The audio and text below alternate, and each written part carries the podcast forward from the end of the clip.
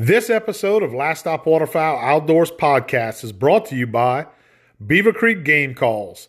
At Beaver Creek Game Calls, all of our calls are handcrafted and held up to the highest standards. Our goal is to provide a quality custom call that every hunter can afford. We strive every day with this goal in mind.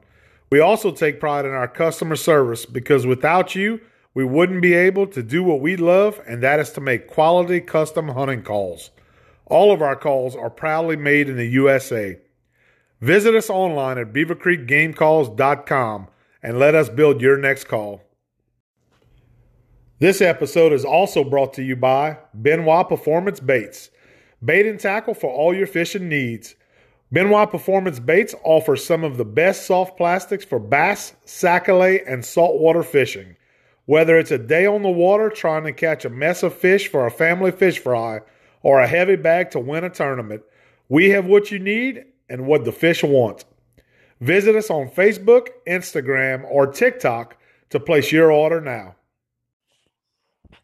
Hey, good morning, everybody. Jacob Last Stop Waterfowl Outdoors podcast.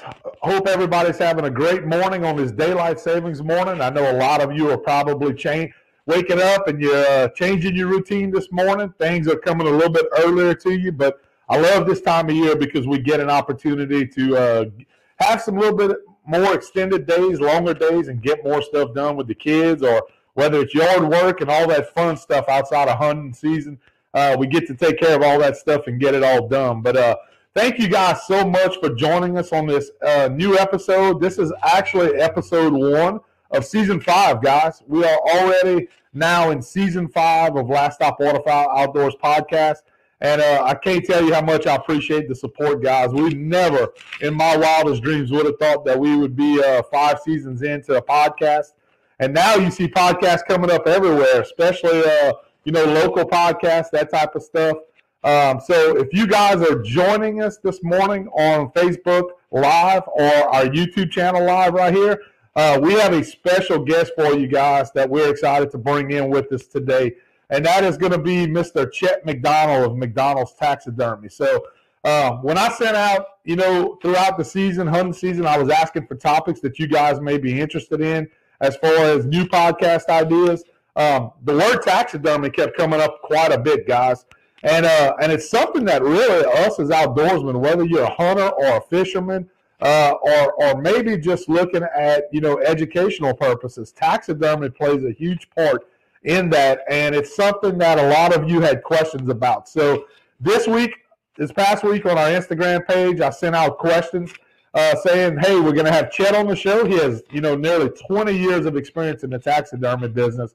Um, if you guys want to ask some questions, send them in." And we have, uh, I was overwhelmed by the questions that we received this week uh, as far as questions for Chet that we're going to get him to answer for you this morning, guys because I think a lot of you are interested in the taxidermy side of things, just like I am. It kind of fascinates me, but it's something that we never really have an opportunity to sit down and talk to a taxidermist and have that time to ask all the questions you may want to know.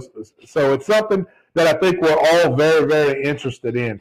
And if you guys are tuning in on the lives right now, whether it's YouTube or Facebook, feel free to submit your questions. We can see them. We'll ask Chet uh, and, but we're going to get rolling here, guys. We're going to get Chet in, and hopefully we get a better connection than we had on the first try.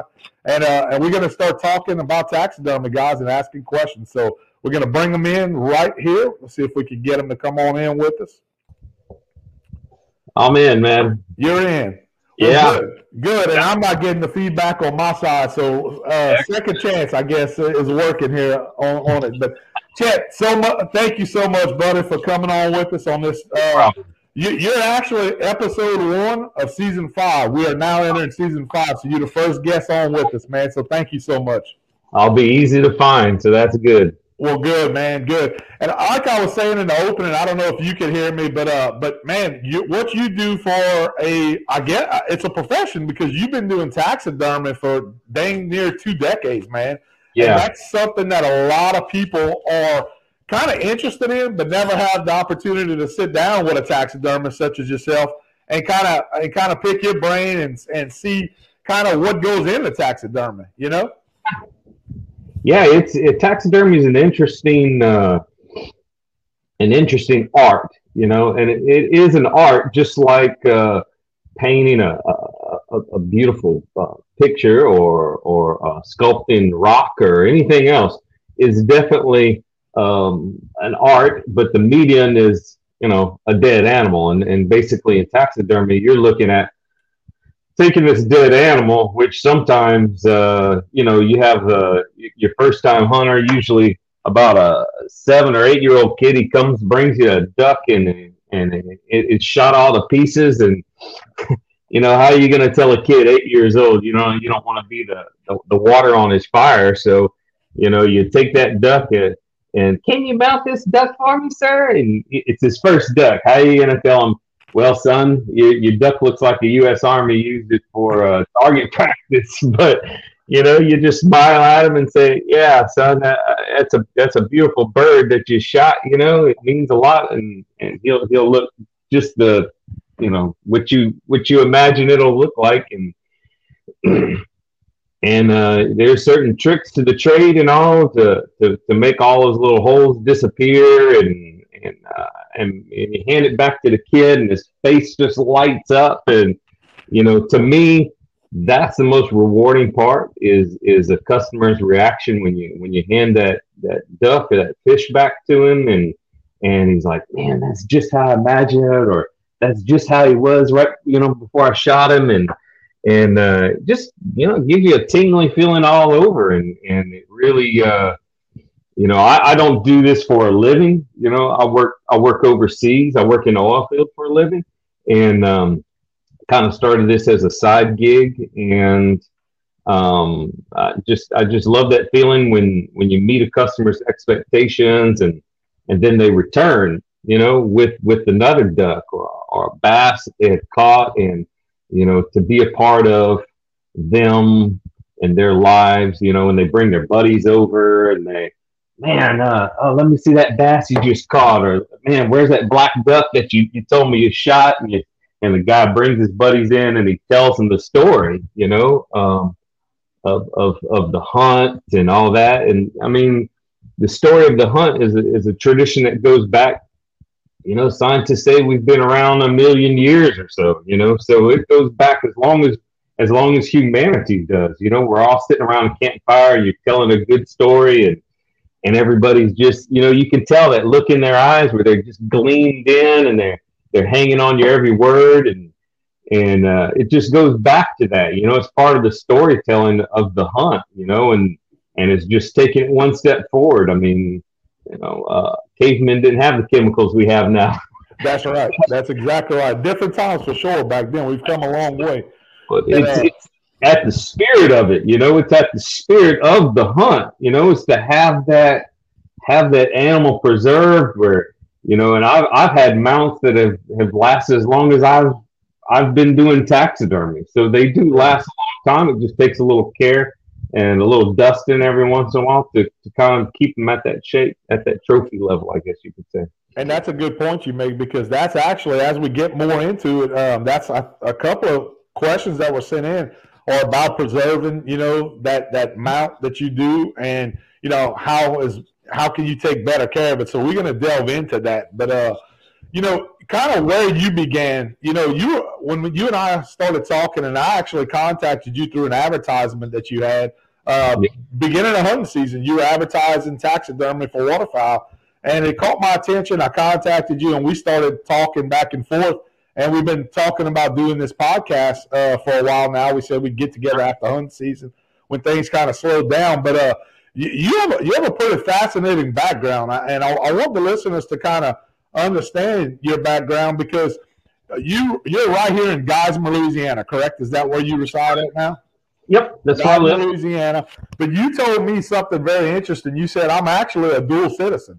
You told yeah. me at the time. So kind of explain that and, and, how you ended up here in Louisiana. You got a, a family sure. tradition. I know your your grandfather was a big outdoorsman. You mentioned, and, oh yeah, had, you know he's tied into the Atchafalaya Basin. Kind of talk about that for a second. Sure. Yeah. Well, uh, I was born. You know, my father. My father was in the Air Force, which means you're kind of in the Air Force. That's so. Right. Uh, you know, we we've lived all over the world, and uh, you know, I, I grew up kind of during the Cold War, during during the 70s and 80s, and our last duty station was Grand Forks, North Dakota. So that's kind of where I, I kind of seriously started getting into hunting and fishing was uh, is hunting in North Dakota and, and fishing in Minnesota, which are man, it's it's world class up there. Uh, really? I, I, given the chance, I would I would go back up there and and and live no problem. Uh, the winters are a little tough, but yeah, I was. We were stationed at uh, at RAF uh, Bentwaters in England, and of course, uh, you know, my mom had just came there and all, and and um, but Bentwaters was a very small base, is a RAF base, Royal Air Force, and so they didn't even have a hospital. So I was born at Lakenheath, which is the the base not too far away. You know, during the Cold War, they had a lot of U.S. bases all across Europe. So there's all kind of small bases that that just don't exist anymore. But Lakenheath is still an active base, and uh, I believe they base F-15s there, and that where that's where I was born. So my first breath was of, of English air, and my first walk was on British soil, and and I was there probably till I was about four years old, and then my dad got orders, and we moved to San San Antonio, and but when you know right before we moved to North Dakota. Uh, I, I started getting interested in uh, in hunting and fishing, and my dad would would take me hunting. You know, just the the normal father son thing there.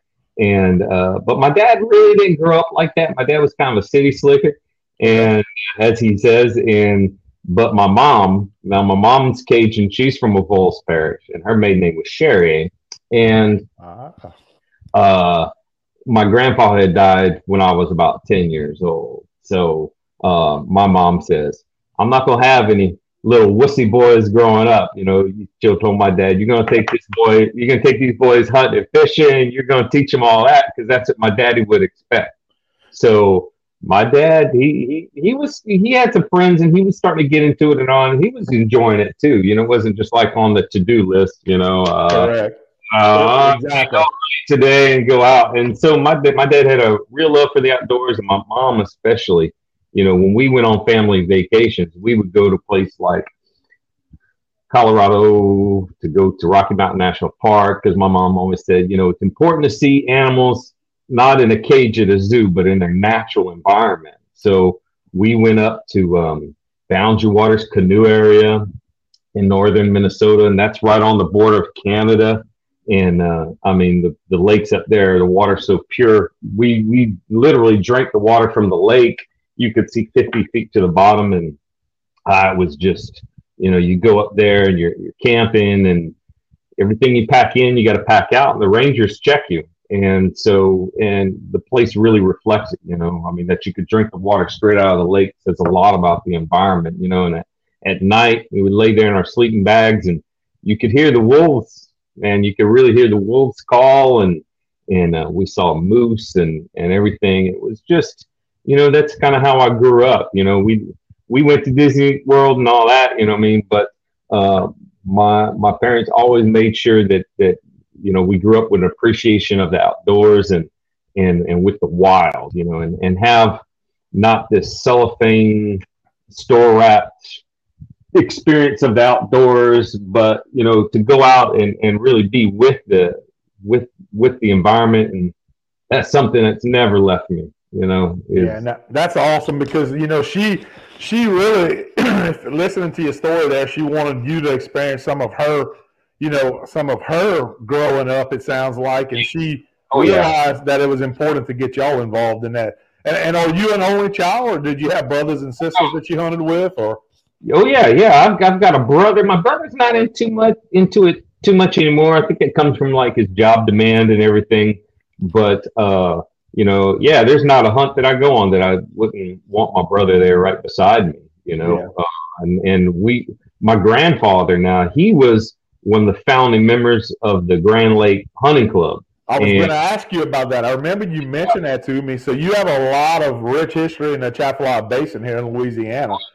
Oh yeah, yeah. I've I've got a camp out in the basin, uh, on, you know, on the north end of Grand Lake, and uh, I, I go out there uh, every chance I get. Sometimes my wife says a little too much, but a little bit too much. I, they, all wives say that, you know.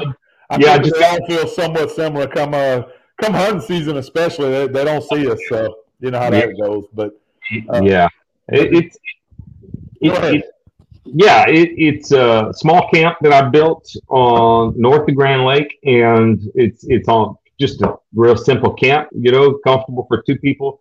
Three or four would be kind of pushing it, but uh, it's it's on state lease, and and I got the lease through the state. Very simple to get a lease through the state. You just call them up, ask them what. Uh, they'll send you maps and everything of of what what campsites are available and uh, that's the easy part now when you go down there and you start building a camp every stick of lumber you got to put in the boat and haul out there to build the camp so it definitely comes from uh, it, it definitely comes with its challenges and it, it, it, it kind of separates the boys from the men as they say you know That's right. We, you know, we talk about we say we come a long way in certain ways, but you know, when you have camps that remote back in the basin, and, and we have numerous families from across Louisiana that have had their ancestors their ancestors build camps or they've built camps, and really, we're like you said, the t- the technology with that, you still got to roll up your sleeves and and And- do it the way that our ancestors did it years ago. If you're going to do it nowadays, Oh yeah, yeah. It, but it, it, it adds a, a, little bit of uh, nostalgia to it. You know, it's like when when I was putting in the the runners for for the barrels for to sit on. You know, I know each one. I know where my grandson helped me, and and I can say, man, my grandson he put that nail in there, and and I mean, my wife says I got a really good memory, but I I, I really, you know, the kind of things I really I really cherish are, are those memories that you know I make with my grandkids and and that uh, you know they come along and, and they really enjoy the place. And you know when you have a camp like that you're building memories you know and a lot of people No think uh, to have a hunting camp it's you know you got to spend a hundred thousand dollars and you know it's it's so expensive and all. And normally it is you know but it's it's you know you you just got to find you know just do the research and look and and dig and you can find those leases you know and you know when you build the camp yourself you know instead of spending you know fifty thousand dollars i spent five thousand dollars you know so in fact that's that's kind of like where all my taxidermy money all goes you know past couple of years has been going to to putting into the camp you know and Yeah, yeah, and, and we're much like you are, Chet. You know, we uh we have a small. It's nothing fancy, but right, you know, right along Whiskey Bay over there on the on the north end of the basin. You know, and uh and we bet up right at the Sherburne Wildlife Management area. But you know, it's comfortable. You know, and my Yeah. boys coming up. You know, my my oldest one's thirteen, my youngest one's seven. Man, Oh, they, they absolutely love it. It's making memories every time we go there they they don't realize it now. I think my oldest one's starting to realize it a little bit more because I've talked about it. But you know, we'll go and just hang out sometimes because it's just making memories. And and Yeah. I, we were riding out there yesterday, to kind of clean up some stuff for the end of the season. And uh, I looked at him and I said, "Hey, I said, you still enjoy coming here?" And he said, "Dad, I love it." He said, "I love coming here." yeah So, see You my, know? my wife my wife put put my grandson to the test like that one time she says you really like going out there with papa and camping and all that and with, without hesitation he says yep absolutely And, yes. and you know you've done it right at that point, Chet. You know you know you, you're doing something that is going to make a difference and create those memories. So it's a pretty awesome thing, man. So it's great it is. But like I like I mentioned, man, I just find your story absolutely intriguing because you've been all over the place. You've hunted Alaska. I know that's been a big thing that you've done. You you have some trips planned. You had mentioned uh, to go on that. You know, and that's that's totally different than anybody here in Louisiana has had an opportunity to experience if you've never been. So that's pretty crazy. But uh, but really, what got people interested, like I mentioned earlier, is the taxidermy side of things, man. So we're going to kind of jump in, if you don't mind. We have a list of questions uh, that have come in. Um, but just to kind of start off, how long have you been practicing taxidermy? Because I know I mentioned, uh, you know, I thought you were going on almost two decades. How long have you actually been practicing taxidermy? Yeah, in, in, well, just uh, next month I'll be have done it 20 years. Now. 20 years, wow. 20 years, and I, I started out. Uh, how I started out was I was I, I, I worked for Halliburton, you know, and, and back when I worked in the states in the Gulf, I uh, I was driving from Cameron, Louisiana, and I, I, they had uh, some roadkill, you know, on the road. Okay. I won't say animal it is because I'm gonna get myself in trouble. That's right. That's right. But yeah, so I, I peeled him up, and, and you know, he was still alive, and I stopped. I backed up, and I don't know, he was, he was fresh dead. And so in, and so I tossed him back in the truck, and I hauled him home, and and I had remembered that I had actually seen a book about taxidermy at Walmart. Okay. So I was like, man, that'd be cool if I could I could taxidermy him, you know. So uh, I, I, went back, bought the book, and came back, and I just started following the instructions. And and uh, the first animal I I, I, I taxidermy looked like Frankenstein, you know. my dad, was, yeah, my dad came in and he was like, "Well, son, you know, he's always very encouraging to me. He's like, you know, Rome wasn't built in a day. You know, that's right. He says, wait, he says, you, you like ducks? He says, uh, duck season is upon us. He said, just save a duck and and and start there. And I said, yeah, okay. He, he was like, you know, don't get discouraged. And and this was, you know, back before in the when you know when the internet was just in its infancy. And uh, so there was a few taxidermy boards and all that I got on, and those guys are real encouraging to me. And they said, "Yeah, I remember my first duck that I that I mounted, blah blah blah. Yeah, you know, just just keep going at it. You know, just keep going at it, and and you'll you'll get better." And and it, was, and I didn't give up, and I just uh, you know the next one I got, it looked a little better than the last one, and that probably wasn't until I had probably mounted five or six ducks that um, that that I, I got good enough to actually start start charging people. yeah, you had to get a little practice in first. A little, oh, yeah. of roadkill, a little bit of roadkill practice, I guess you could say. That's that's pretty cool. That I wasn't expecting you to say that's how you got into it, but man, I mean, you got to start somewhere. You And, uh, just as soon as start with a little fresh roadkill. That's it. Yeah, I, I had uh, I had done a, a frog too. A you know, frog? frog, yeah. And he had actually got stunned, you know, because most frogs on the road are flat, right? That's right. So, uh, and I'd actually just take him and, and cast him, you know. Mm-hmm.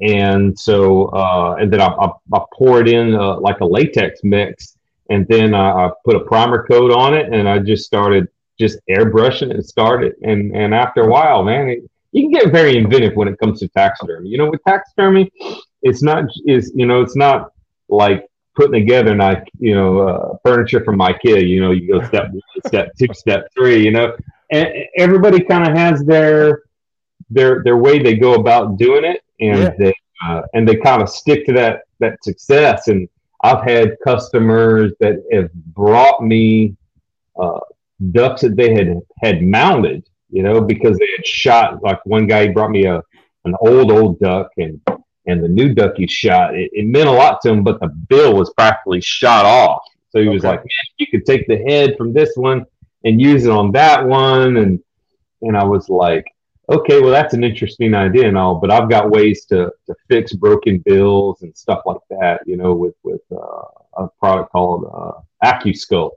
and so I just kind of left that old duck kind of in the corner and I wasn't going to do anything with it. And it was showing its age. So I was, just got curious and I was like, man, I wonder how this guy mounted it.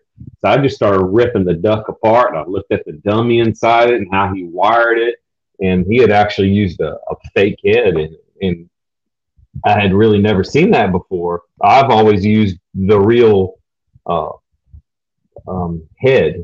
And uh, I just find it makes a nicer mount because where the you know anybody who's who's who's cleaned ducks will notice that there's a place where the skin stops against the bill, and what happens is a lot of times when they use a fake bill and they don't glue that real well, or they'll have excessive glue on there and all, you can tell. You know, it it it doesn't add to the realism, that's for sure. But some people can do it, you know, where I'm not going to get on here and, and, hammer any other taxidermists and all, because like I said, everybody kind of has their way of doing it, and yeah. people find what works best for them. And as long as the customer is happy, that's all that matters, you know? Yeah, exactly. At the end of the day, if the customer's happy, you did your job at that point, you know? So, well, let me ask you this. What are some of the biggest misconceptions you would say regarding taxidermy? What, what's, I, I'm sure there's a lot out there. Well, you know, we, we can do a lot of things, but, uh, you know, we're not Jesus. We can't walk on water or bring things back to life. You know, it, the, the biggest misconception, I think, is, excuse me, that uh, people will will bring in really hammered animals, you know, unless it's a kid's first duck or, you know, with the last duck a guy's dog retrieved before he he had to put him down. I actually had a customer bring in a, a duck that was 10 years old okay. that was the last duck that his dog had put to sleep. And he had had this dog longer than he had his wife. Like when he met his wife, he still had this dog, you know? Wow. And so I think people will have some unrealistic expectations, and naturally, the better the condition that the animal is in, the better your mount's going to be. You know, yeah, I can imagine. You can pull feathers and, and kind of hide holes and all that. Ducks are real easy when it comes to that. Uh, with the deer, it's a little harder because usually the holes are pretty pretty massive. You you know you had them correct yeah, if he shot was shot at uh, 20 yards with a seven mag, you know, it's it's in. He wants to pull. It's gonna make a dent in him. Oh man, yeah, it's gonna make a dent in it. But there there's ways to cover that up too. But um, you know, the more natural the animal looks, the the, the better your mount's gonna turn out. You know, um, yeah. a lot of times, you know, it's important to get wash all the blood off first. Not many taxidermists will tell you that, but a lot of times what happens is that blood will set in on the skin and it'll start to taint the skin. Okay, now when you okay. throw them, when you throw them in the freezer, it, it it's it's it's not a cryogenic state. You know, it, it, it's going to continue to deteriorate in the freezer. It's just going to take longer. You know, it, it slows down bacteria. You have certain bacteria that can actually survive the uh, the freezing process and continue to act on that. But I mean, you're talking about you know it takes years and years and years. So for the best mount, the best way to do it is clean them off real good. Take the head, tuck it underneath the wing, and um, and freeze them rock solid in the uh, in the deep freeze. Usually a deep freeze. I don't know if anybody's measured. I've measured it, and it's minus 40 Fahrenheit. Minus so, 40 in a deep freeze, that's the average temperature? Yeah, that's your average temperature. Well, that's the average temperature of mine anyway. got you. Yeah, you keep it cold. You got to. Bad, yeah. So you put them in there, just freeze them rock solid. And then once he's nice and frozen, then bring them to the taxidermy. If you can't do that and you want to come straight from the field, just hose him off real good. Uh, get all the blood off that you can. Tuck the head, wrap him up, and uh, try to get him as, as quick as you can. If you, you know it's going to be a couple of days or whatever, you know, uh, definitely freezing because a lot of people, you know, they'll have a pile of ducks, you know, and ducks' feathers are really good at insulating, you know. So if you, you pile up your ducks, the ones in the middle are going to get roasted, not literally roasted, but they're it's going to retain the heat of all those ducks around it. You know, Man, that makes a lot of sense, actually. You know. Yeah. So you you you, you pull them out and uh, at least try to air cool him. You know, at least try to try to get him. If it's a cold, cold day, that's good. You know, do your hunt, do your evening hunt, and then that night bring him to the taxidermist. You know, good taxidermist will cut out some time for you to, to accept an animal, and he's gonna, you know, write your receipt and tag it and throw it in the freezer. You know, and and the the more care you have and the quicker you can get it to the taxidermist, that's the, the, better off you're gonna be. Definitely. That, that, makes a lot of sense. There you go, guys. That probably answers some of your questions right in the question. Uh, let me ask you this, Chet. How many, about, I know you don't do this, you know, it's not a full time job because you have a full time job, obviously, but how many, how many animals do you mount on average in a year right now, not nowadays? What, what's, oh man, you have to estimate?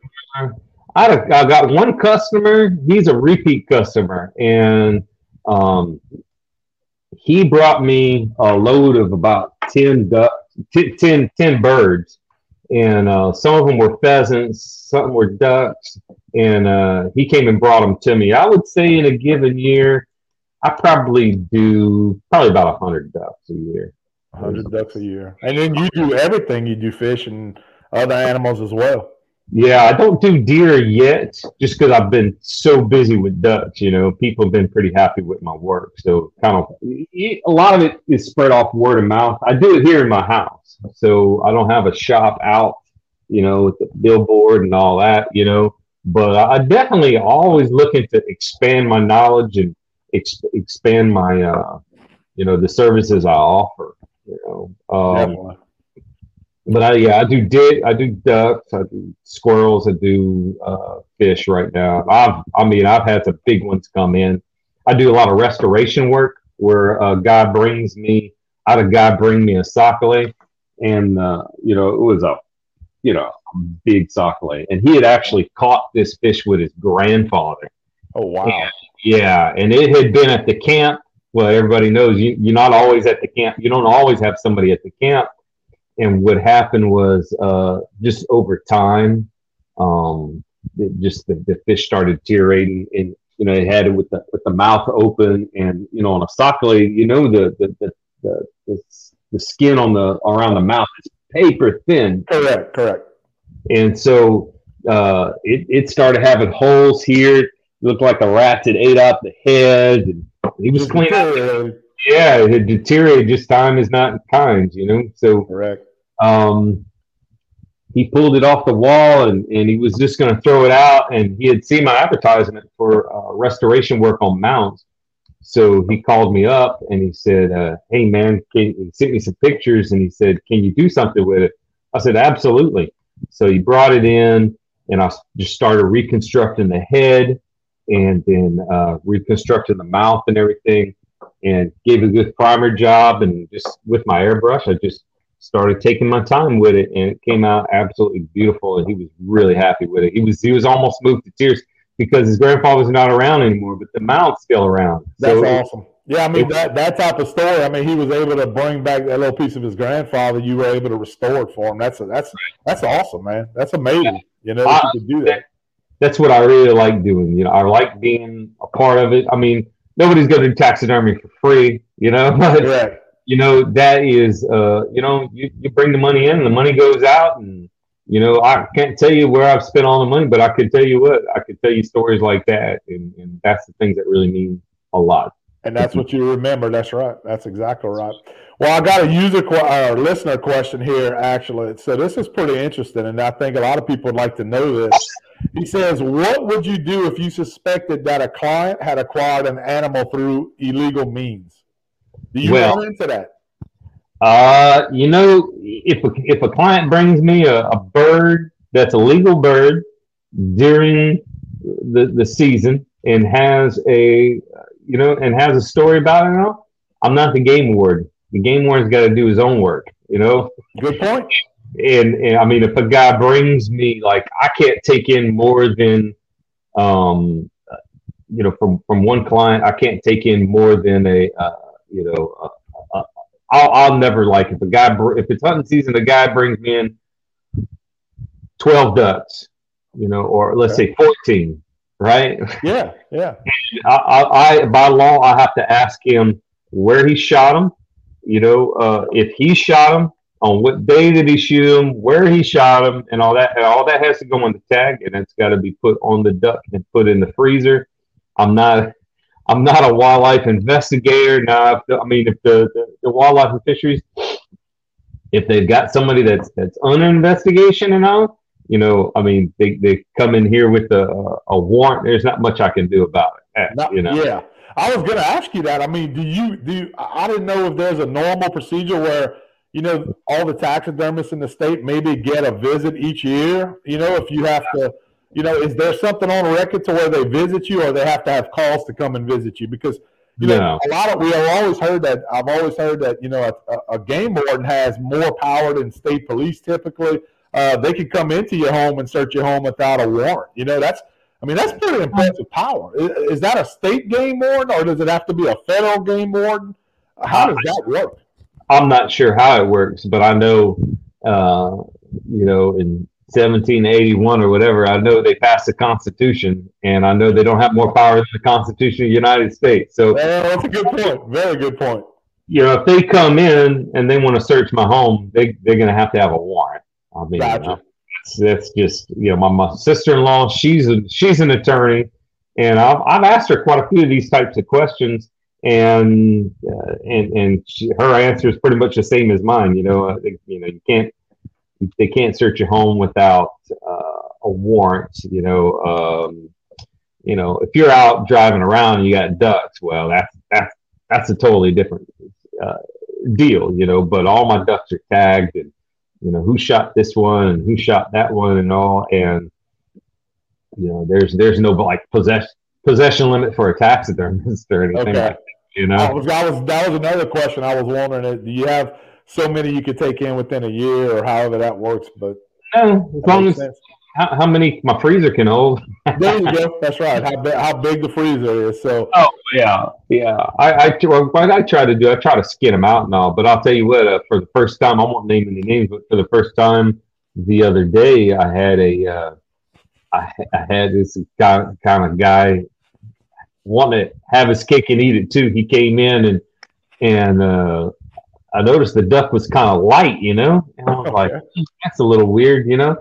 So I put him in the freezer. I took the deposit from him, took all his information, and all wrote him his, uh, text him his receipt and everything. And uh, so I started. When I'll usually take out uh, three or four ducks to skin at a time, and uh, you can skin them out and then put them back in the freezer, and it, it saves you space in the freezer because you can kind of roll them up at that point. Makes sense. Yeah. So when I when I started when I opened him up, he had already breasted the duck out. Oh wow!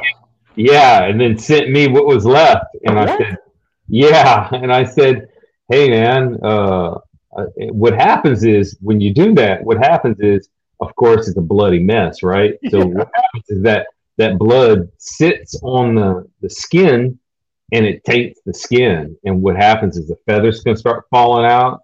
Uh, because it's just like hair, right? If you, you if you've ever seen a dead animal on the road, right? It was the first thing to, to go is all the feathers, all the, right. hair starts falling out, and feathers are a lot like hair. Okay. When you burn, when you I don't know if anybody's ever uh, singed birds, but when you singe a bird, the smell is exactly the same as if you you singe the hair. That's right. Uh, you know, growing up in uh, like what you said, your mom grew up in Avoyelles parish. I grew up in Evangeline parish, and okay. uh, we pot roasted up hundreds of ducks over my lifetime growing up as a kid with my dad. Yeah. And uh, I remember that smell as a kid, and you never forget it. It smells like burnt hair. That's a very good uh, yeah. comparison. There's no doubt yeah. about it. Yeah. So I I I I, I sent him a little message, you know, trying to be as nice as I could. I said, well, I can't guarantee, you know, uh, this duck. I said, uh, it, you know, it, it might it, it, might mount, it might not mount. And he's like, well, do what you can with it. You know, he said, I just didn't want to waste the animal. And that that's perfectly legit. You know, I mean, you don't, you know, especially if you raise like I was, you know, you don't you don't kill anything you don't intend to eat. And so you know, they, they kind of have this view of the, the taxidermist, you know, just skinning them out. and take the carcass and you, you toss it, and and that's pretty much what you have to do because if I gave meat back to a customer from his, and then he got sick, man, correct. I, you'd, you'd have some some trouble on your hands at that point. Yeah, I would. So a lot of times, um, you know, I, I don't take a chance with it. I toss it. But I mean, as sportsmen, man, we spend thousands and thousands and thousands of dollars on this sport. You know, it isn't. I don't really consider it waste when you when you you pull, pull one duck out of the thousands of ducks that you've killed and uh, and have it mounted. In a way, it's the opposite of wasting because that that that animal is going to be around for a long, long time on the wall. You know. Yeah, definitely passed down after you die, you know, and they, you know, your grandkids to display it. They say, man, that's my grandfather shot that bear, he shot that deer, he shot that duck, you know, and it, it, uh, it adds back to that. I always go back to the, the, the, the tradition, tradition of hunting stories, you know. Correct. Yeah, that makes a lot of sense. Well, Troy, Troy Fontenot sent in a question. He says, ask Chet, the proper way to store a squirrel or duck before mounting, which we kind of talk, touched on on ducks. But what about like squirrels? You talked you talked about squirrels. I know a lot of us growing up in, in Louisiana, we, we have a lot of squirrel hunters out there. So squirrels, yeah. how to preserve it? What's the best way, Chet? Yeah, squirrels aren't aren't too uh, aren't aren't too bad. You know, the the problem with a, a duck is a lot of times if you you you you freeze him where his, his neck is out like this and his, his body's here. A lot of times, you know, when you put it in the freezer, you know, you're gonna have more ducks, more animals you put on top of that. If it's in a bad position, man, it, you know, you freeze them so hard the neck could actually break off. So yeah. I always, yeah, I always take the neck and and tuck him underneath the wing, so it's it's more like uh, you know, it, it's more like this instead of like this, you okay. know. And then you can stack other ducks on top of it, and it just makes for a better mount. Squirrels are a little different. I usually tuck their little arms and legs in like that, and try to roll them up like that, and then just put them in a Ziploc bag and you know, kind of like if he was cuddled up sleeping, you know, okay. and that that protects his legs for the same reason is it could snap off. You know, squirrels are a little more uh, resilient because the uh, the skin is tougher than a than a duck's. Yeah, it's, it's thicker. It's got more of a thick uh, coat to it. Absolutely, yeah. It's it's definitely thicker. Uh, it's a little more resilient. Uh, the process is, almost the same for a squirrel, but um, it, it it's it's different just because of the quality of the skin and everything. You know. Yeah, it's different than a duck. So yeah. Dustin Jumonville asked. He, he said, after you receive your mount back, what are some of some of the best tips for proper care to preserve it? Dust it off. You know, if you get like the you know the old feather dusters that you see in movies, that's yeah. the best thing in the world. And you when I dust it, I don't just simply dust like that. You kind of put a twirl in, and what it does is those feathers. Nothing cleans feathers like feathers, really. You know, really? and it it'll kind of get the dust out of the uh, in between the feathers and all. And uh, man, it, you'll you'll you'll notice a difference right away. It just just seems to brighten right up. And uh, um, yeah, that, that's that's what I would say. Definitely a feather duster, and um, so no no sprays. You don't want to be spraying anything. Just basically dust it. Keep it. Uh, what about sunlight? Like exposure to sunlight, possibly yeah. through a window or any of that type of stuff. Does that affect it at all? It does. Yeah, that'll fade it. Uh, but you know that goes back to your selection of, of, of where you're gonna where you're gonna where you're gonna display it. You know, a lot of people you know, their trophy room or their living room is actually just a, a sunlit area, I wouldn't go boarding up the windows just to save your mounts, you know. Uh, but it, you uh, just try to keep them out of direct sunlight. That will fade the colors, you know, because when you get a first get a, a, a big mallard like that one on your wall, man, that's a nice that's a nice mount. That's an uh, old mount. That is from the eighties, Chet. That's a that's an old one, man. Take good care of that mount, I, and the, yeah. See, I see your uh your dead mount, that's the mount that started getting popular in the 90s, and I do a lot of them. You know, that, that's a beautiful mount. A lot of people think of a gray duck as something boring and and, and uh, kind of like drab colors and all. Yeah. But man, that, that it is a drab colored uh, duck, but man, that white on his wings just wow, just makes it pop. You know. I, I, the more gadwall we kill each year, I thought you see some beautiful stud gadwall here in Louisiana. We blessed, and uh, it's a. I've always thought it's a beautiful bird. Widgeon, you know, uh, you know yeah. that teal that you see behind me. For those of you watching right now, this one right here, or let me move right here. Uh, yeah. that's an old one, Chet. Too. That one wasn't. Uh, that was probably one of the first mounts we got uh, as a kid that I remember, and it was it was done locally by a guy by the house and uh, it's it's shown some some wear over the years, but it's a it's a cool conversation piece, and it's one of those things. It's a memory, you know, growing up yeah. as a kid, killing, you know, and uh, pretty, you know, it's it means something to me, even though it's not one of my best mounts that I have in my possession. It's still one of those things that's a great memory I have, you know. Beauty really is in the eye of the beholder, you know. Good point. Yeah, and I see. I like I like how you did all your, your your pictures around, and you know that that's what it's all about. You know, that's what hunting's all about. It's, it is, man. We when we were looking at you know heading into 2022, my wife helped out, my my son Jackson and my youngest one helped out, and we said, hey, we're to be in the studio, we're to touch it up, do some things, and this is what they came up with. I have to say, I have to give them credit for the most part. They came up with it. I take the pictures, and then they did the. uh the interior design on everything. So yeah, looks great.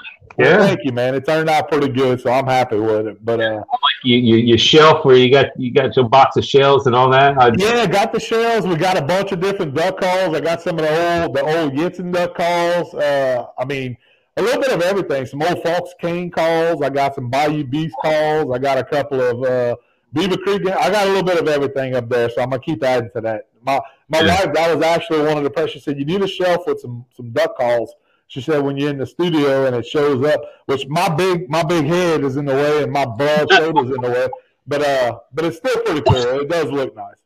Yeah, it's, it it looks it looks it looks gorgeous. Yeah, I have a lot of um, a lot of requests I have is uh, you know is, is what they call habitat bases. You know where you got uh, a shelf you know, with a with a piece of just like you got there, you know, and and they want you want a place where they can display um, pictures and all. But usually, I'll, I'll I'll go out and get like uh, you know the storm knocked down a lot of um, uh, fences, and so I'll take that fence material and I'll make like a, a, a barn door for the back, you know, and I'll hang a dead mount there, or, or they want him flying or something like that, and and I always add in a shelf on bottom and and so they can put on their uh, their whatever pictures, they want to add to it, whatever they want. They want to put the the the, the, the brass or, or, sorry the the shells from the the very shells that they kill that duck with. That's real popular too. You know. Yep,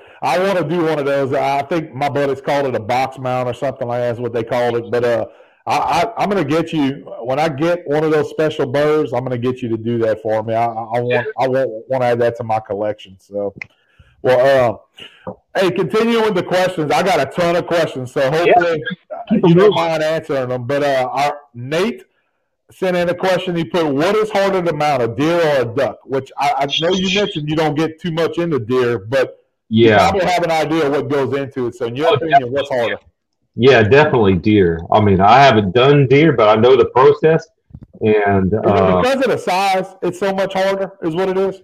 Well, it, there's there's more to it. Like okay, so on a duck, usually you only got the head facing one side, right? Okay. So you only got basically one eye is going to be showing. I'm out just you know with both eyes in it, but uh, you know as a hunter, we we we have our eyes mounted straight on on the, the front of our head. Yeah, you know, and and deer are a little different. You know, they're not quite like a cow, but they're not quite like us. You know, when you when you walk up to a, a deer mount, a deer head, the first place your eyes go is on their eyes.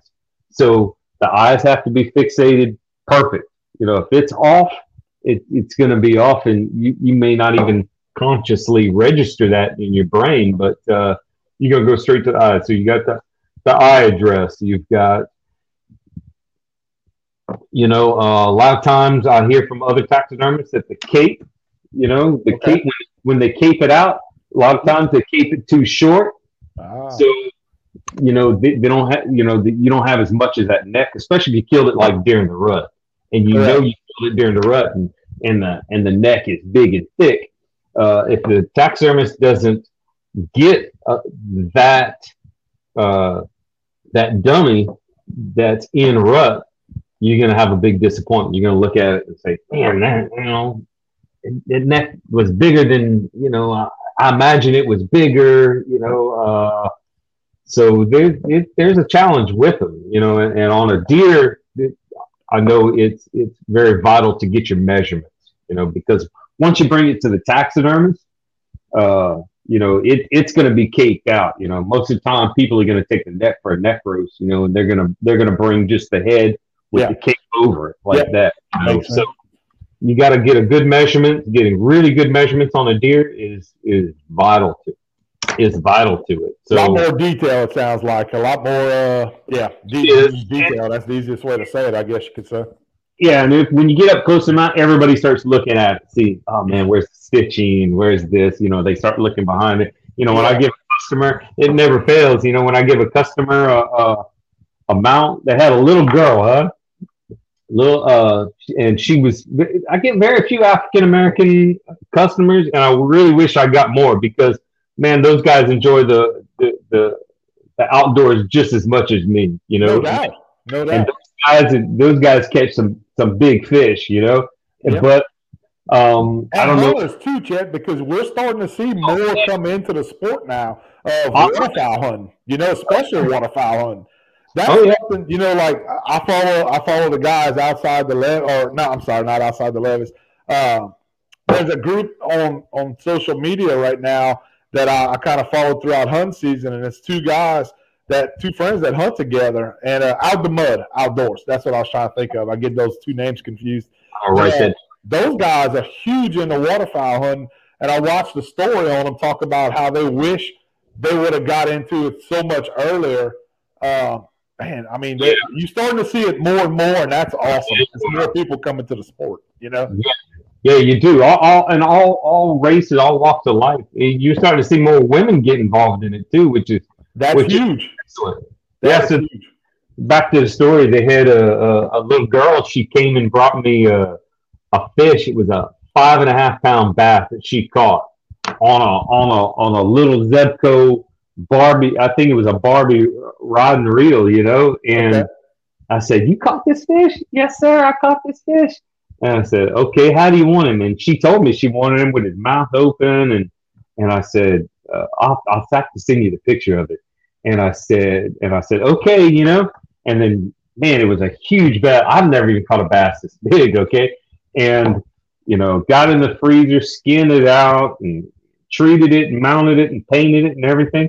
And when I got it back there, man, her eyes are about this big. Ah, she was just so happy. And I almost cried, you know. And I said, "Can I take a picture of you for my business and uh, and and use your picture?" Because her mom was there. I said, "You don't mind, dear?" Because you know, people are funny about kids, you know, taking pictures of kids. So uh, she says, "Yeah." So I took the picture of her, and man, that bass is almost as big as she was. You know, she was probably about seven or eight years old. And I said, "That's that's my youngest. Uh, that's my youngest client ever." So. That's awesome. That's a good story, and you're gonna remember that little girl for a long time, I'm sure. Oh yeah, yeah. I'm, I'm, I'm, I'm you know, when I'm, I'm gonna, I'm really like hinging on doing this into retirement. You know, into retirement. So I'm definitely, gonna, I've got a picture saved, and I'm, you know, blow it up and frame it and put it there. My, my wall space is limited right now, but you know, it's, it's just a great picture, and she was just so proud of that fish. You know, That's and awesome. That's a great of her life. story. And then too, it's like you know when you have positive reinforcement from from grown-ups and adults, you know, you it it, it encourages her to uh to to to keep on, you know, fishing Yeah, just to continue to enjoy it. You know, That's right. I mean, that may propel her into the future being an outdoorsman, you know, for until she has kids and grandkids, you know. That's right. So that's an right. awesome thing. Uh, Yeah. We have a comment. I don't know. Can you see this on the screen? It's from Blake Ribeye Benoit. It says Mm-hmm. an underrated duck is a dos gris in full plume. Oh man, yeah. Oh yeah, yeah. They the uh, Dos gris is. You know, some people call them blackjacks. You know, that's a common name, especially in That's what we grew up calling them in Evangeline Parish, blackjacks. You know. Yeah, and, and uh, and any diver duck, they're a little harder to mount because they don't quite get as as fatty. I don't think as as a mallard. You know, a mallard's been sitting in the rice field eating and getting bigger. You know, they get fatty, Right. fatty. But uh, dos gris, I, I, you know, uh, they're absolutely gorgeous birds. You know, and there's slight differences between that and a ringneck. You know, Yeah. and you really got to know ducks to, to to really know the difference. the difference. That's right. A lot of people get confused on them. You know, even as long as I've been waterfowl hunting, that's still they still confusing sometimes when you kill them. You know, out in the field. Oh yeah, oh yeah, yeah. It's it's especially like uh, until I started doing taxidermy, the difference between a canvasback and a redhead is, is like a small canvasback can look just like a redhead. They do, especially the young ones. Yeah, the slope of the uh, for me, the slope of the the, the bill, yeah, definitely tells a difference. And and and a, a redhead's got a different colored bill altogether. Correct. But yeah, yeah, he's absolutely right. It, they're just beautiful, you know, especially when they're flying tight in a tight formation. Oh yeah, they're wrapping around your blind like that. You, you, you pull up on, you don't know which one to shoot first. You know that, that you know you think, oh, I'm just going to shoot right in the middle of them, but man, you can't kill them like that. You got now you know change the limit on them, so they're they're over the last two seasons they've uh, they put a pretty strict limit on them. So you got to be careful. That's a bird now here in Louisiana will get you in trouble with uh Mr. Green Jeans pretty pretty quickly. Yeah, it, it's um yeah, Mr. Green Jeans. I like that one.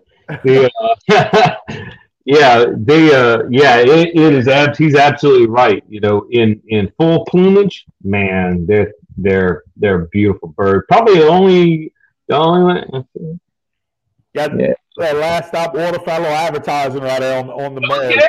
Nice. Yeah. Yeah, I like I love all those uh stuff like that you can order, man. There's a whole industry behind that. Oh, they, they're making their money, don't worry. Yeah, they there's to me there's not an ugly duck out there. You know, they're all unique and they all. I, have seen now. I, I, take it back. I have seen some some hybrids. Now, hybrids are unique to themselves, but man, they can have some ugly hybrids out there. Really? Make you want slap one duck. Oh, you know, yeah, for, yeah. for screwing the other duck to say, "Hey, uh, what the hell are you thinking?" You know. that's right. That's exactly right. And, and, that's something that they're to bring to you because that's that could be a once in a lifetime opportunity oh, to have a hybrid. You know. Yeah, because you look at them and you're like, you kind of just you wonder like what two ducks made this. Yeah. You kind of like have an idea, but in the end, you never really know. It's, you never uh, really know. That's right. Well, another question from a listener here. Grant Terrio sent in a question. He put, "What's the hardest and easiest duck to mount to display at its full potential?" It's a good question. I thought. I'd say, yeah, it is. That's a great question. Um, probably a wood duck. Wood ducks don't get too fatty. Where a lot of the work comes in in, in taxidermy is uh, you're taking um, if it's late season, not, or sorry, early season, and they fattened up yeah. to, fly south is getting all the fat off of it. That's know? the toughest part of it. Yeah, because the fat gets real close to the skin, and you want to get all the fat off. But uh, they make machines for taxidermy that it's like a wire brush, and okay. it's at a certain speed, so you don't you don't rip the skin, but you end up ripping the skin sometimes. You got you got to sew it back together and all. So I find the easiest way is just an old fashioned pair of scissors, just cutting the fat off of it. Cut, cut, cut, cut. Yeah. But then again, you don't want to get too aggressive with it because you can cut a hole in it too, and then there your back uh, ducks are forgiving because the feathers hide a lot. You know, makes and, sense. Yeah, but it, you can a lot of if it's a big enough hole, it affects the way all the feathers lay. You okay. know, because with ducks, you'll notice, especially when you pull them off the water and you first kill them, if it's an area that you haven't disturbed with the pellets, all the feathers are, are laid. Because if you watch a duck, they're constantly preening their feathers. They're constantly get them in perfect alignment because when the feathers are off alignment, that it creates more uh, it creates more drag. So the duck knows his aerodynamics, and he's going to uh, you know, try to preen those feathers perfectly. That's amazing. You know, that's just Mother Nature, I guess, taking course there. That's, but yeah, I mean, he knows what, what makes it easier for him to fly from Canada down to uh, the Louisiana Gulf Coast, I guess, and back up. And especially like right when they're towards the end of the season where they're starting to pair up, you know, he's, he's they're they're like a 16 year old on the prowl. You know, they're they're trying to preen their feathers just like they're trying to you know, believe it or not. Gel their hair or, or whatever. they prove themselves. They, they want to look good for the ladies. That's right. They got to catch them. That they got to catch them a partner to, when they, they fly back up north. You That's know? exactly right. That's, and you're seeing it now because we still got birds down right now that I've yep. uh, I've seen lately, and they're all pairing up. We have you know community ducks here at the pond, and they doing their thing. They, they're they're you know just doing their thing. It's that time yep. of year. You know, makes a lot of sense though. So you see, you're seeing a lot more um, uh, the uh, the tree ducks. You know, yes, around Baton Rouge, and and they, they seem to vacate during uh, duck season.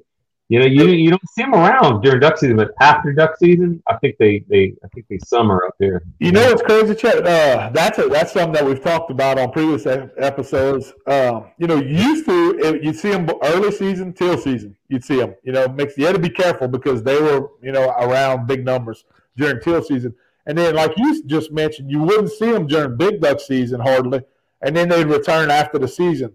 Well, that's kind of changing a little bit now from being out in the field and hunting over the last couple of years. We're starting to see, you know, the whistling ducks stay a little bit more during big duck season now down here in Louisiana. And even some of them staying year round now.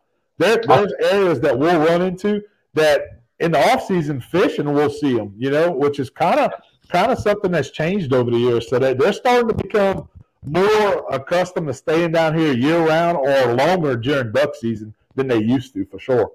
Yeah, they, they, there's something very different about them because I mounted one uh, this year. A client brought one to me, and when I started skinning it out, it had no fat on it.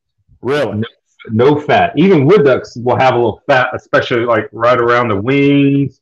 It's all uh, legs and feet on a whistler, pretty much. Yeah, it, it's it, they don't really fatten up. So it, it, makes sense that they go further south during during duck season, yeah. and the, the their feather their feather construction is real different too. They're not yeah they're not like a normal duck. I tell you what, I don't know if you've ever eaten them for table fare, but they are phenomenal table fare. I've never had one. Are they good? good? It's very good, and more and more guys now, since we're seeing more here in Louisiana, mm-hmm. you're starting to see guys talk about how they're they're excellent table fare now. It's a good eating duck. It really is. Yeah, I think the only duck I never mounted yet was a was a, a poule d'eau. A poule d'eau, yeah, which is super common down here, you know, in Louisiana. Everybody, uh, they either pass on them or, or all the boys below I ten, they uh, they they cooking them in a gravy or, or, or eating them for table fare. So yeah, but, uh, I like gizzard. The gizzard got a big gizzard yeah. on them like that. Yeah, oh yeah, gizzards, man. They're well known for the gizzards. Uh, so yeah, they are all good table fare. Uh, we got another question. Chaz Messina sent in. He uh, he put best mount options for a dead hanging mount. Do you hang it by the feet or by the neck? I think it just I've done it both, and I think it's just what what the, the client wants. You know, uh, a lot of times it goes back to the duck blind. You know, when you when you hang the ducks up in the duck blind, if yep. you've done it the same year over, if you've done it the same way over and over, uh, in your mind, you've kind of imprinted, you know, okay, it's supposed to be hanging from the neck because that's the way it hangs in my blind. And that's the way they want it. But uh, yeah, I really like the way you got your dead mount there. That that's kind of the way I I, I hang mine is you know, I'll put a loop around the feet and and put it up like that. Uh, I find, you know, because uh, reason why I do it like that is if I have one that you know, I say, man, that's that's full plumage, man. I think I'm going to save that and mount it for myself, and then put it in the freezer. If you do it from the neck, it, it kind of messes up those feathers of the, of the neck, you know. And you yeah, start to- I can see that where you'd have that little, you know, kind of rubbing on the neck. The feathers are flopped up a little bit. That makes yeah. sense, you know. So the I like the way this one turned out. It, it was done by a local taxidermist here in Ascension. Uh, and, and, it came out good. It came out good. I, I, was very happy with it. I have to say, you know. Yeah, that's a good question, Chaz. I, I, like that. Hang by the neck. I don't know if I've seen one by the neck that I could remember, but uh, I always see the hanging mounts typically by the feet. Is what I see. Yeah, they they tend to you know when you put them on a lanyard by the foot, a lot of times they tend to slip out a, a little more. You know. So, gotcha. Yeah, so you for for utilitarian purposes, I'd put it by the neck, but you know, for for a, for a dead mount, probably go by the foot. By a foot. Else is, you know, and you a lot of times everybody does it. You know, they're, they're going through the internet and they, they find a picture. They're like, man, I really like that mount or whatever. That helps a lot too. Send that to your taxidermist. Yep. Um, it, and it, it, it helps meet expectations because you may describe something to the taxidermist, you know, just by word of mouth, or you type it out or whatever. You want it a certain way, and then he picks up on that maybe a different way, and then excuse me, and then when when you get it, you know, there's nothing worse than a a client. The expectations not being met there because you had different visions of it, you know. So if you send him a picture of what you want, he'll try to try to uh, duplicate try. Try to duplicate that and meet the expectations. Yeah. Well, I got a fishing question. Blake B sent in a question. He put, "What's the biggest bass and sac-a-lait that you have mounted?" Well, I've done probably probably the um, probably some fin work, some some re uh, reconstruction I did on some fish. Now I didn't mount them; they were really old fish. Like I, I the, the yeah, I restored them like the sac-a-lait the, the guy had caught with his grandfather. That was a, a massive one. He had to go uh, uh, two pounds at least. You know, I mean, it was a huge sac-a-lait. And the guy, I did a bass for a guy. Um, he had caught a big 12 pound bass in, in Lake Okeechobee. Okay. And that, that was also a restoration job. But probably the largest fish, probably probably that five pound I did for that little girl. You yeah, know, that's that big. Was, that's big. Oh, it was it's a massive fish. You that's know, a big, that's a big project, a five pound bass. Yeah, and and really, uh, I charge a flat rate for for fish, and no matter how large or small it is, because really, in the uh, there's a little price difference in the dummies. The bigger it gets, you know, I mean, for a redfish, you do 24 inch redfish is one thing, but I did a 65 inch redfish, and I had to charge a, a premium for that. Yeah, yeah, yeah it was that's, that's the largest fish I've ever done. Was a, and there was two of them. A guy had caught these two huge bulls, one for his wife and one for him. And in fact, it was a guy who had the camp. Uh, he's got a camp not far from my camp, and I did two two for him like that. You know, I gave him a little discount because he was bringing me two big fish enough. But uh, when it, everybody always wants to know price, right? Price, price, price. And some people, some people charge per inch, but I just charge a flat rate, really, because there's not much of a difference. It's just it's a little more work to do a bigger fish than it is a smaller fish. But then once the fish gets down so small, then it's more work than a large fish because you're having a, you know, kid brings you a, a, a brim this big. Yeah, correct. You got to get in there we literally with a surgical scalpel to try to get everything out you can because when you soak it in chemical, you know, that's what preserves it, right? But mm-hmm. that chemical will will preserve soft flesh, but it doesn't do quite as good of a job as just removing the soft flesh from the from the skin. So small fish, I might even charge a premium on small fish because it is like it's much more difficult to work on. Oh yeah, because behind the behind the cheek, you've got you've got meat behind the cheek, so you got to get in there from this side and clean it out. You got to wow. go inside yeah, try to get out as much as you can. Yeah, yeah, it takes patience for that. That I would make a horrible taxidermist. I can tell you if it came down to well, that type of stuff. Yeah, it does. And, and what you do is, you know, when you, if you, I try not to get frustrated. When I get to the point when I get frustrated, I just stop.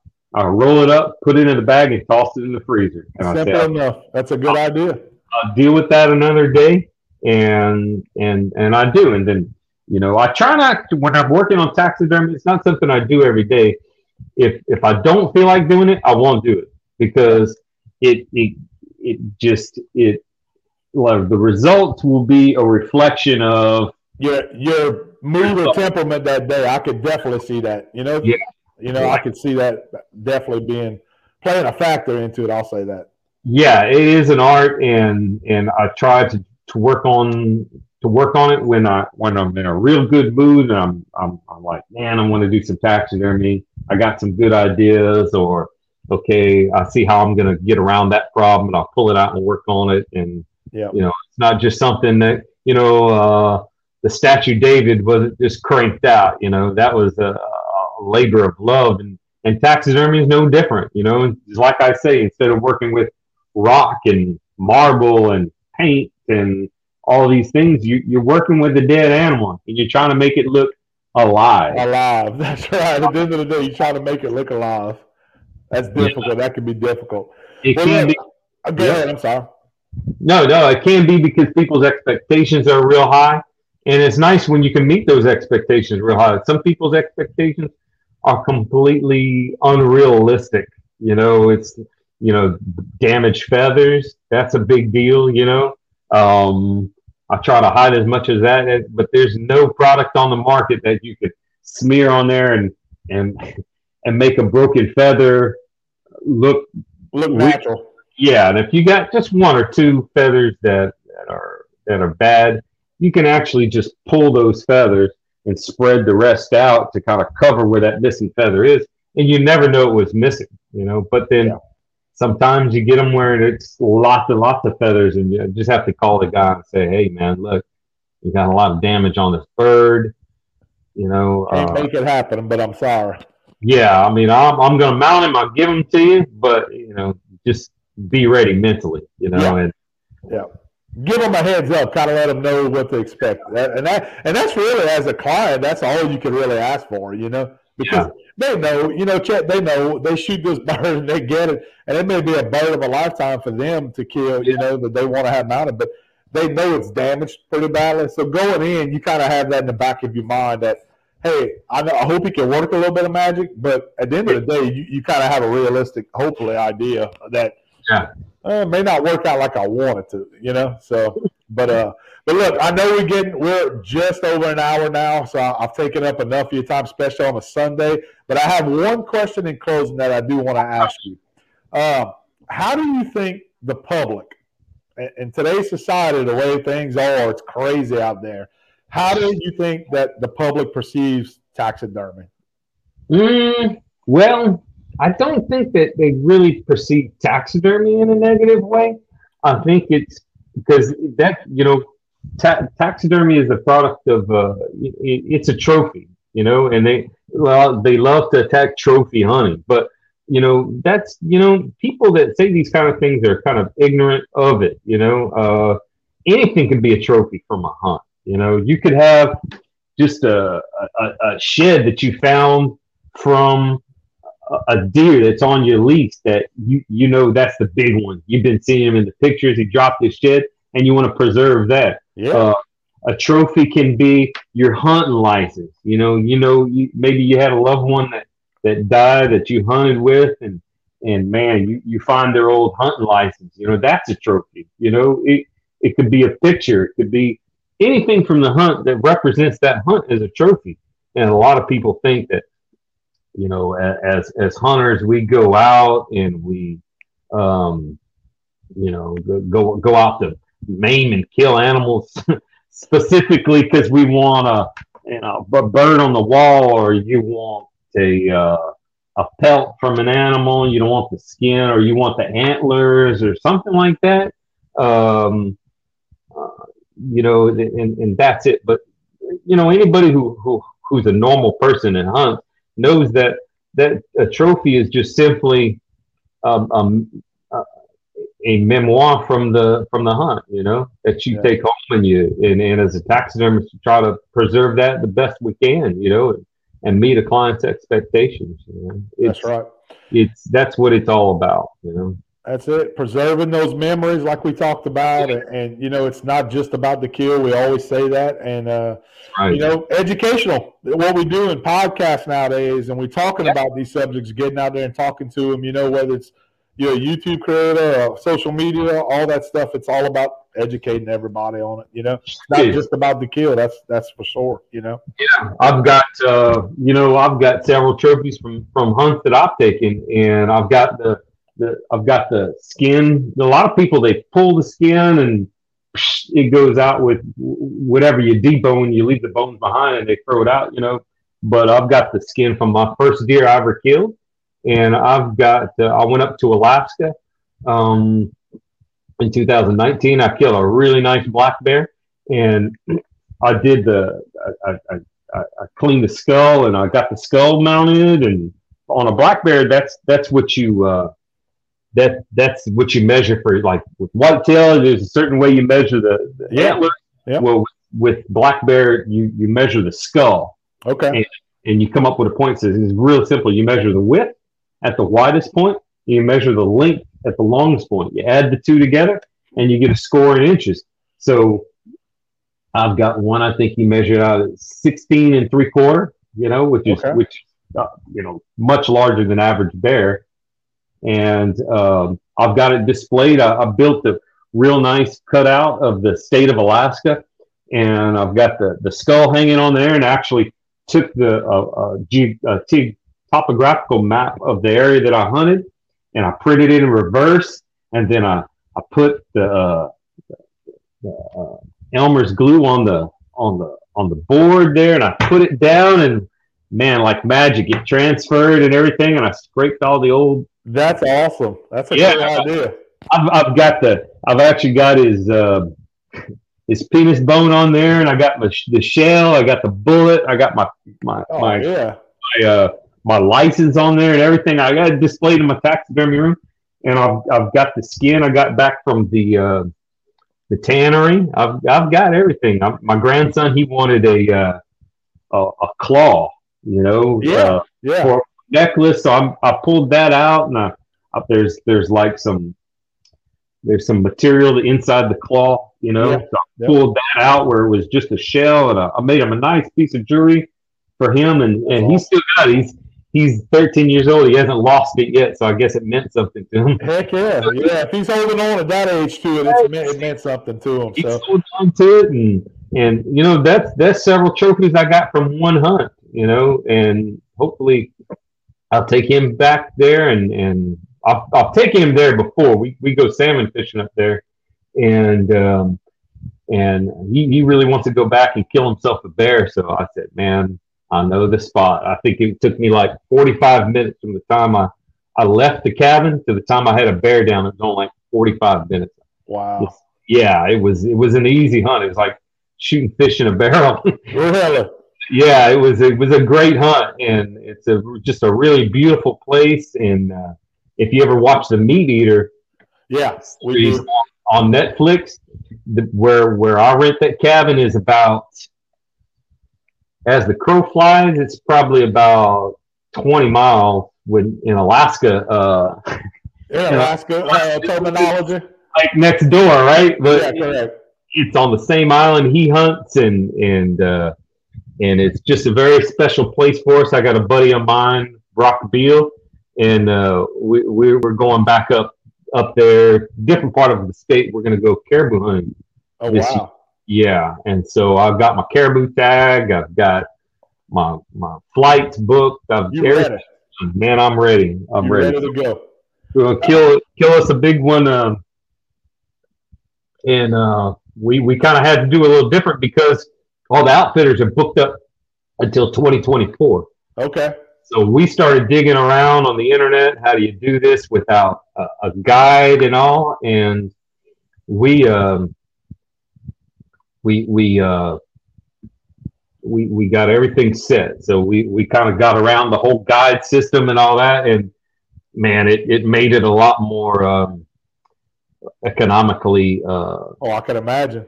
Oh yeah, yeah. Yeah. Because a guide, we were looking at a guide. A guide was like minimum three thousand bucks. Oh wow. Yeah. So yeah, we. so you, you just did it on. You figured out a way to do it on a budget.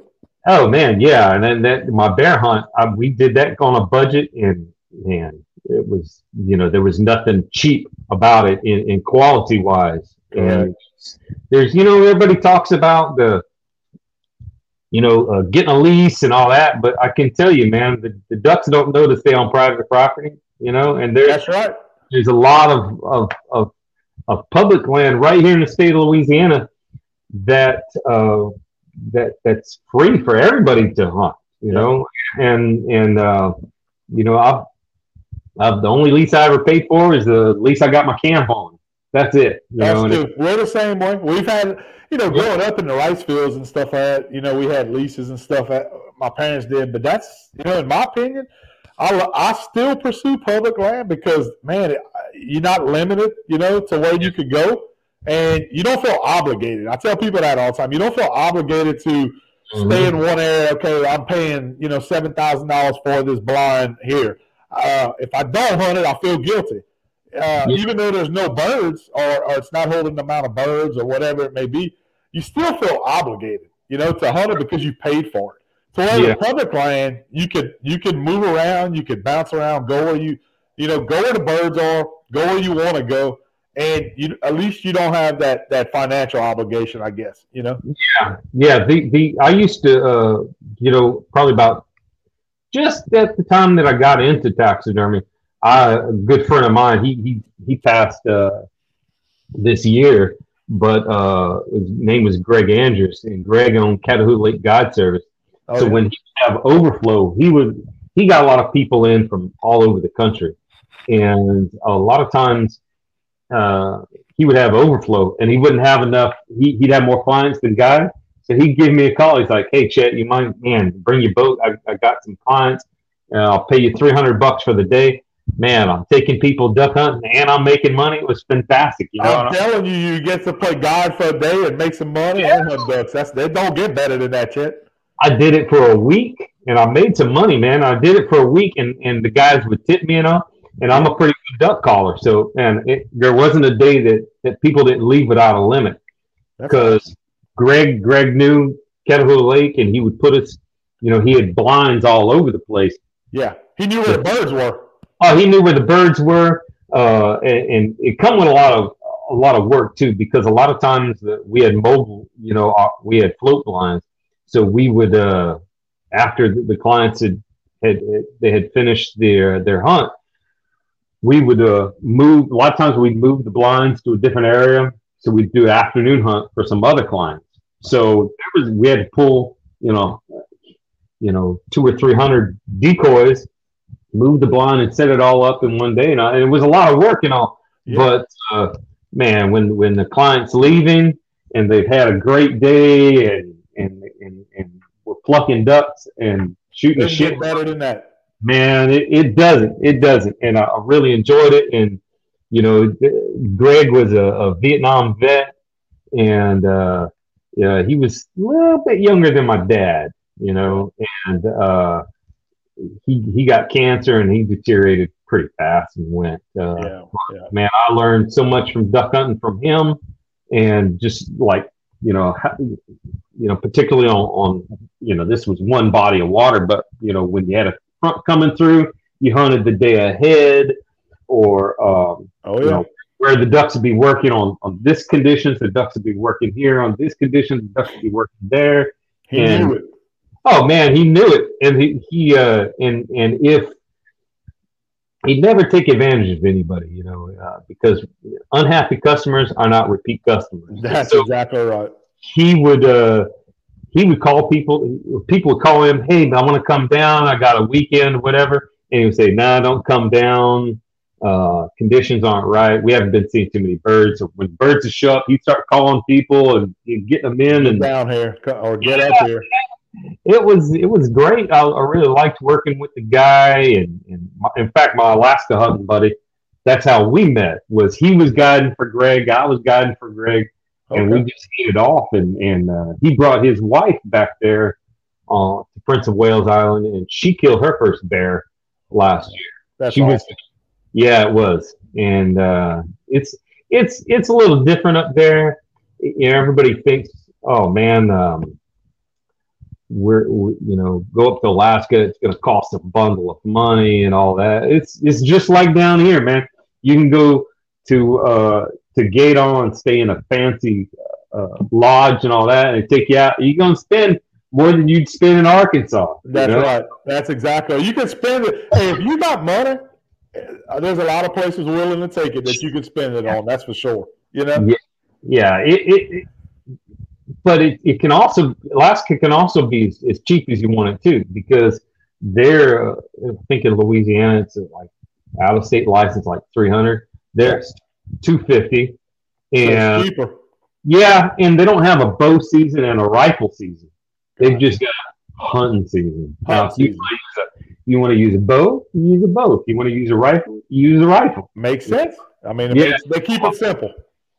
Yeah, it's um there is deer hunting up there. There's a lot of like there's a lot of ducks you get up there that you don't get down here. Yeah, it's on my bucket list to go get up there.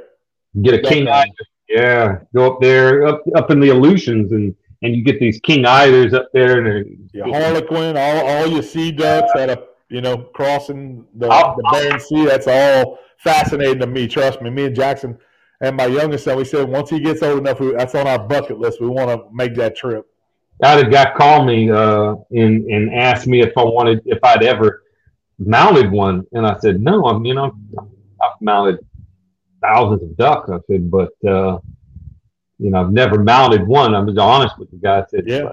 bring it in. I can mount it for you. And I'm, well, you know, I'm not sharing on. I try to keep my prices low mm-hmm. because that's not how I make my. That's not how I make a living. You know. Yeah, it's a hobby type situation, kind of. Yeah, it's a hobby type situation, and and uh, a lot of extra spending money. Work on the camp, yeah. take a trip to Alaska, do that type of stuff, like you mentioned. That's it, you know. And I kind of make my money. I kind of make the difference up on on the number of ducks that I that I mount, and so um, you know, I try to keep because you know you, you got a guy, you got guys out there, you know, they're, they're not making too much money at work, you know, they they yeah. they're in a financial situation, but they got a duck they want to mount, you know, I, and, and, I do that for them, you know, because I, I think I think every, everybody should have that, you know, some people, you know, I think prices are a little high, you know, but you know, everybody has to kind of make their um, set, you know, what their time is worth. Correct. You know? and, That's and, a good point. You know, uh, I'm, I'd never mount, you know, if a, a taxidermist charges four or five hundred bucks for a duck, uh, that's their business, you know. And I'm not going to say they shouldn't be charging that much money and all, but um, you know, I, I know how much my time is worth to me, you know, yeah. and I kind of do it in my extra time anyway. So, um, it, it, I, I do a lot of work for, for guys like that. You know, guys that pull up and you know their truck. I'm thinking, man, how you keep that thing on the road? You know. That's right. That's right. And yeah, we've all we've all kind of been in that situation at some point, probably. And why why shouldn't he be? You know, I can do it a, at a price that he can afford. You know, yes. and why, why, make why, it affordable for everybody. I'm making it affordable for everybody, and well, I that's think awesome. That's I think that's just as important as as getting what you want. You know, I mean, some people say, well, you know, if he does it cheap, it's a cheap result. Well, the only thing that makes a cheap result is, you know, if you you, you brought me a duck that's got 500 holes in it, you know. That's right. Yeah, makes it harder for me to work on too. Yeah, you you, you know, and then and you know, you kind of in the end you you get what you brought me, you know. But uh. I think that uh, that just because I don't charge a lot doesn't mean it's so the quality's any less. Yeah, yeah, sure, man. Well, Chet, thank you so much, man. I have enjoyed this. I hope you guys are watching this, whether you're on YouTube, on our channel right here on YouTube, or Facebook Live. Hopefully, Chester was able to answer those questions for you guys. Uh, I know I had a blast, man. Thank you so much for coming on. And we're gonna have to do this again, man. We're gonna have to talk talk more. Uh, we could probably delve into a lot of different topics. You have a lot of history, a lot of knowledge, and uh, and I look forward to continuing talking to you, buddy. And anytime. And, uh, get my. I got a bird. I need to get to you. I know I've been putting off. I got to do it. But uh, but just wanted to say thank you so much for, for joining us, and, and how let people know how they can reach you, Chester. As far as reaching you, if they're interested in you doing some taxidermy work for them, what's the best way to reach you? Um, well, I'm on Facebook, and uh, let's see, how am I on Facebook here? Um, Is it on, it's Chester McDonald. Is it your personal account? Yeah, yeah, it's my personal account, and just okay. send me, uh, uh, just it'd be Chester McDonald, and you'll see me. I got, I'm holding one of my grandkids. We went over there to the, the, the mall where they've got the aquarium and all that, so we took our picture in front of there, and uh, just uh, I'll probably change it after this and, and just you know put me with some mounts or something like that, uh, and just send me a, a, Facebook request or send me a message on Facebook, and I'll be happy to you know answer any of your questions and all that. I got uh, I've done mount I've done ducks that have been in the freezer for ten years. That's the oldest bird I ever mounted. Was a guy had it in the freezer. It was the last duck the guy's dog I was telling you about. He, he had a dog that had that had died, and uh, you know, was the last bird that the dog had retrieved. And he yeah. had this dog longer than he had his wife. So it meant a lot to him. And man, I started skinning it out and it, it was, the skin was so delicate. I had to do it all in one day. I had wow. Mount, skin it, treat it, mount it, and leave it to dry for uh, and inject it and everything. Yeah, to get it done. Did it in one day, and it came out beautiful. And the guy cried big alligator tears. You know, that's awesome. That's awesome. He saw it, I said, "Man, I was glad to to, to do that for you." And uh, but yeah, I, I'll I'll put some amounts on there and all. And I really I used to have a website but uh, the price just kept climbing and climbing and climbing. Oh yeah, yeah. I was getting all my referrals through Louisiana Sportsman. I used to run an ad on there, and but Facebook has by far been how people have been able to reach me. Social media that's that's changed the game for everybody yeah. now, whether it's good or, or, or negative. I guess you could say. Yeah, but, uh, sometimes it sucks, and sometimes you get some guys on there. You you put a beautiful mount up there, and and they just uh, it looks like crap, blah, blah, blah, blah. They just tearing you down and all, you know. So armchair taxidermist at that point, I guess. Oh yeah, yeah, yeah, yeah. You see it all over the place. You see it all over the place, but. But guys, you heard him say you could reach out to him on Facebook on his page if you're interested in uh, Chester doing any kind of taxidermy for you, uh, especially ducks. He's he's he's done a lot of ducks. It sounds like that is his uh, his expertise when it comes to it. But uh, reach out to him, let him know you heard about it right here at Last Stop Waterfowl. You saw him on the on the podcast, you saw him on the YouTube channel. Um, the number 225-402 8011. Once again, that phone number is 225 402 8011. You yeah. can reach out to them, guys. But uh well, Chester, thank you so much, buddy. We're gonna do it again soon, but I've enjoyed it. And uh and I'll talk to you soon, I guess, man. Keep doing what you do. I'll be in touch on that on the bird I got. I want you to do. Yeah, because it, it, there's it, sometimes you it, it, it's difficult to find um, off season topics. You know, uh, yeah. to to to kind of keep that energy going of, of duck season. You know? Correct. It's uh, but you know it's the off season where you you're cleaning your your your decoys and you're, you're restringing them and you're doing all these things to you know that makes all these little things helps with your next you know when when season opens up around you're not scrounging around That's right. you have, it, you have it all ready ready to go oh yeah. Well i i enjoyed it. I appreciate you bringing me on and and Anytime, uh, man. Anytime. yeah. I enjoyed it. Thank you so much. You have a good rest of your sunday buddy go enjoy that extra that extra daylight we got today. I will man. Take it easy. You take care. Bye-bye. Bye bye. Well, guys, there you have it. I hope you enjoyed it. If you enjoyed this uh, podcast episode, we appreciate your feedback. If you're watching us on YouTube, uh, right here on our YouTube channel or on our Facebook page, uh, we appreciate you giving us a thumbs up, even if you're catching the rerun episode of it. We appreciate that so much. And if you're on YouTube following us, give us, give us that subscribe. We appreciate clicking that subscribe button so that you can be uh, informed anytime we have you know future podcasts or videos, all our new content coming out to you guys. It really helps motivate us here at Last Stop Waterfowl Outdoors and uh, brings new content, helps bring give us ideas to bring you new content. So uh, until next time, guys, this is Jacob with Last Stop Waterfowl Outdoors podcast. We'll see you again soon. Y'all take care and have a good day. Tired of looking for that perfect hunting or fishing boat only to see that it's out of stock at your nearest dealer? Well, welcome to Game Changer Boats. We specialize in custom aluminum hunting and fishing boats. If you can dream it, Game Changer Boats can build it. Top quality craftsmanship and attention to detail is what we guarantee our customers, and we are proudly built right here in Louisiana. You can visit us on Facebook at Game Changer Boats or email us directly at gamechangerboats at yahoo.com. Contact Game Changer Boats and let's see what we can build for you.